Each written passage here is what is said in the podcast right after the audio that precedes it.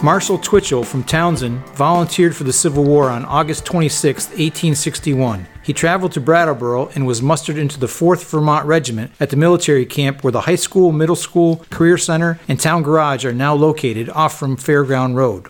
After three weeks of training, the 4th Regiment left Brattleboro by train, traveled to New Haven, Connecticut, took a steamer to Jersey City, New Jersey, then a train to Philadelphia, and stayed in Philadelphia for the night. 24 hours later, their train pulled into Washington, D.C. In Washington, D.C., Twitchell asked for straw to bed down for the night. He was told that the horses were more valuable than he was, and they would get the straw before he did. Twitchell slept on the hard ground that first night in the nation's capital. He wrote in a letter home that he thought the pigs and horses traveling with the army were treated better than he was. For five months, the 4th Regiment protected Washington, D.C. The men suffered from many illnesses. At one point, one fourth of the troops were excused from duty because of sickness. They moved camp in December 1861, and by early January, their health was much improved. Troops suffered from measles, chickenpox, mumps, whooping cough, diarrhea, dysentery, malaria, typhoid fever, and pneumonia. The toughest battle experienced by the 4th Regiment was called the Battle of the Wilderness in Northern Virginia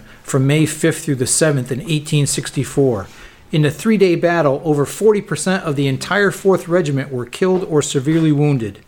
In the case of Twitchell's company, in one hour of fighting, his company of 53 men was reduced to 21. Over half of his company was killed or severely wounded in the first day of fighting. During the battle, Twitchell was shot in the head. He went down and was thought to be dead. The next day, men from the 1st Vermont Cavalry found him alone, staggering in the woods. They got him to a field hospital, and he eventually made it home to Vermont for a 100 day medical leave. When he returned to action, he had transferred as sergeant to command the 109th Regiment, U.S. Colored Troops in Kentucky. He was promoted to captain and stayed in the Army through the war. He remained in the South Station in Texas and Louisiana and worked towards Reconstruction.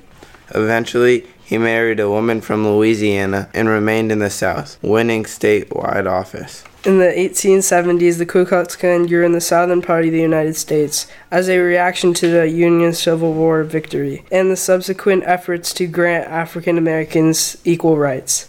The Klan was opposed to equal rights and violently took action to intimidate and stop those Americans who were trying to share equal rights with African Americans. Marshall Twitchell had worked for the U.S. government during the Reconstruction and had championed African American causes. In May 1876, a Ku Klux Klan assassin armed with a rifle attempted to kill Twitchell. Twitchell was wounded six times. Two of his relatives had been assassinated earlier by the Klan because they also supported African American rights. Twitchell moved back to Townshend area after the assassination attempt and Reconstruction in the South faded away.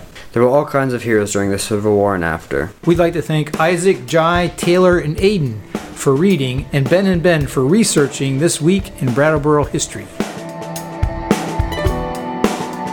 Thank you for listening to the Brattleboro Historical Society podcast. We hope you have enjoyed the program.